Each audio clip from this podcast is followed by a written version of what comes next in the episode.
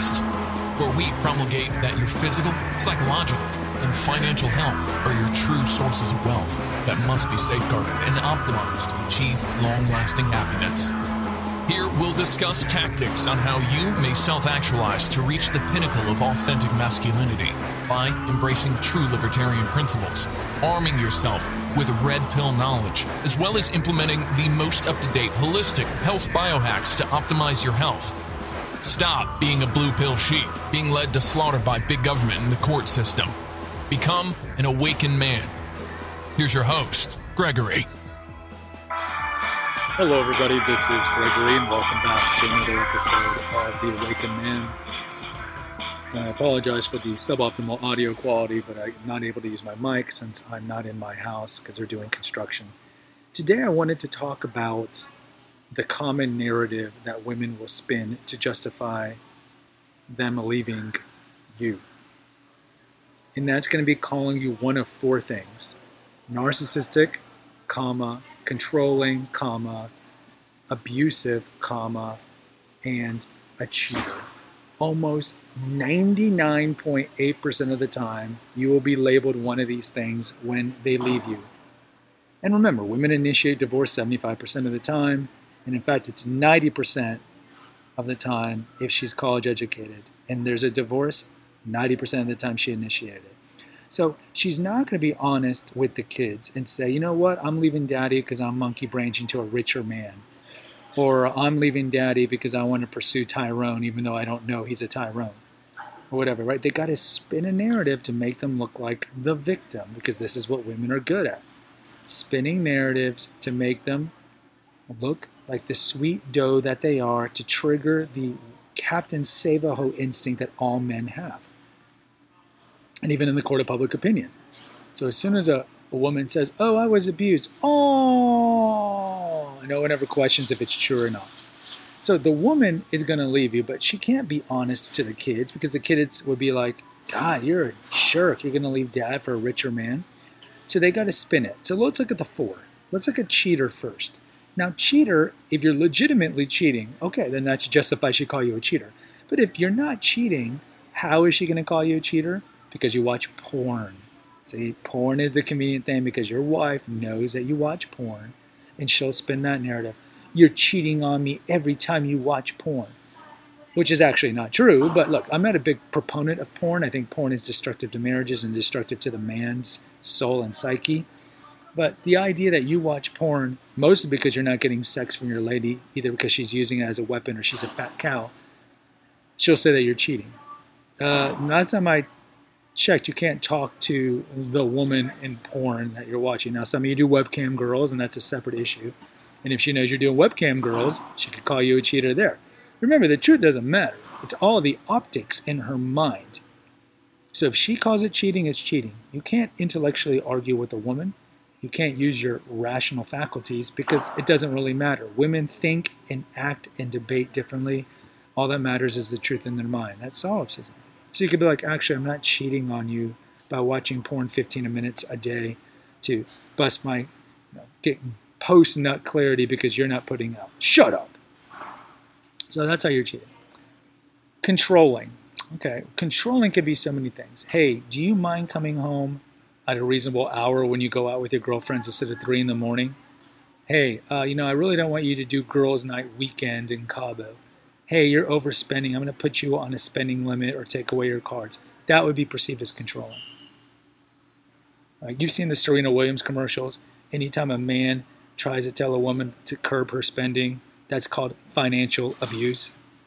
So there's a lot of ways you can be called controlling. At the beginning of the relationship, she liked it when you ordered for her or told her where you're going to go eat because deep down women don't want to make decisions. So she was cool with that. But again, at this point, the excessive expectations, that she had are gone. Disenchantment's kicked in, and now she's looking for any out, any narrative out. So the controlling one could be so many things she could do. You like the thermostat really cold at night, you're controlling. There's just so many ways she can manipulate little things as to call them controlling. Things that you wouldn't even think about, things that you wouldn't even call her controlling. If she likes to cook grilled vegetables three times a week, you would think, okay, well, you really like grilled vegetables, but you wouldn't call her controlling. But again, these are all things, none of them can be empiricized, they can't be quantified, and that's the point. Now, number three, narcissist. You're a narcissist. She could spin this in so many ways too.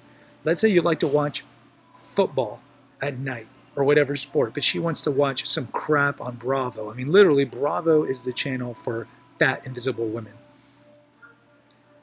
And you're like, no, we're going to watch football. I'm going to watch football. You're a narcissist. You always put yourself first. Like, well, maybe I just don't want to watch your nonsense television.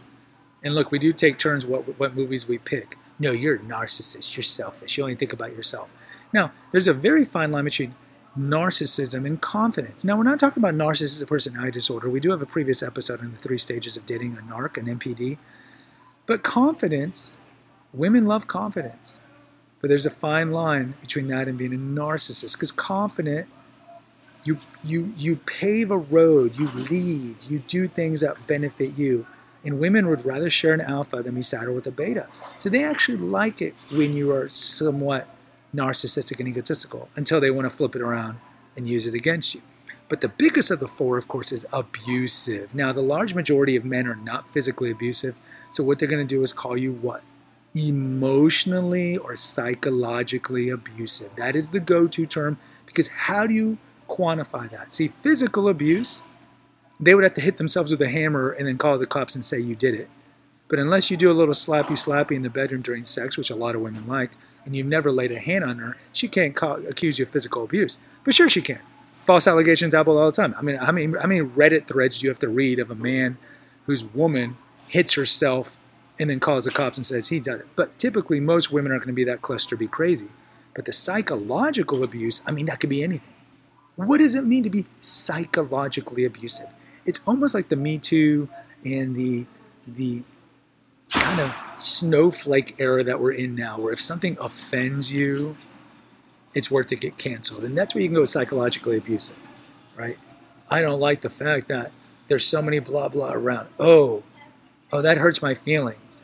Oh, that's psychologically abusive because I was offended by your political or religious statements. It's complete nonsense. So this is the key. These are the four things that they're going to use. And the big one's going to be psychological abuse. I mean, how many of you men have heard this term when the woman's ending the relationship? It is common. They can't just be intellectually honest. See, men can be intellectually honest. If they're going to leave a woman, they'll be like, yeah, I'm leaving you for a younger woman. Sorry, I'm going all Don Draper. I don't care what you think.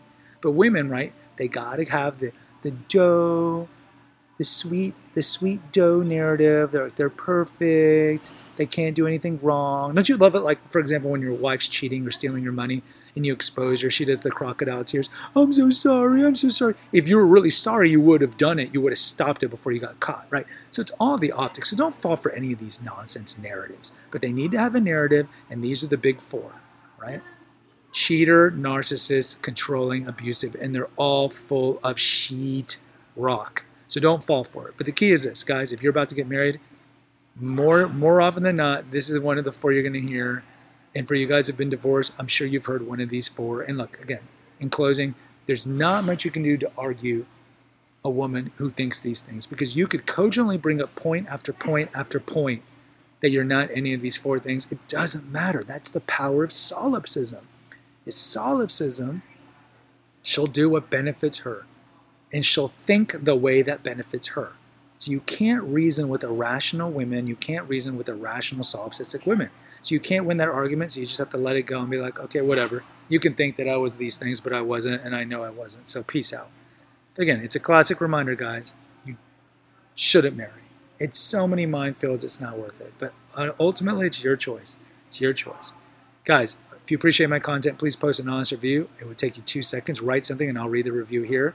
There's two links in the episode notes. One is for PayPal if you want to donate some money to defray the cost of hosting this podcast on SoundCloud.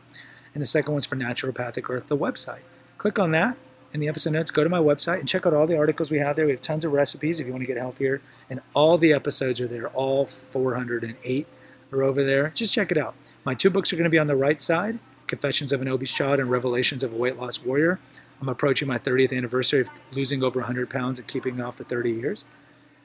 Click on those two pictures. That takes you to Amazon. Anything you buy on Amazon within 24 hours by going through our link, we get a 2% commission, no expense to you, because we're Amazon affiliates. So help us out that way. Also, if you want to talk one to one, go to clarity.fm and look me up, and we can schedule something. And lastly, please subscribe and post an honest review for The Awakened Man, The Female Holistic Health Apothecary, and Confessions of an Obese Child, my three podcast channels. Let's get the message out. How many men are blue pilled? How many men are, are lamb to the slaughter? They're going to the plantation and so forth. But when you hit subscribe and you post an honest review, it pushes this humble, humble podcast higher up so we can help them. Until next time, take care. God bless. Thank you for listening to the Awakened Man podcast. Find us on Facebook at the Awakened Man podcast page. Subscribe and post an honest review on Apple Podcast and consider donating to our crowdfunding account. And remember, freedom is better than Needham.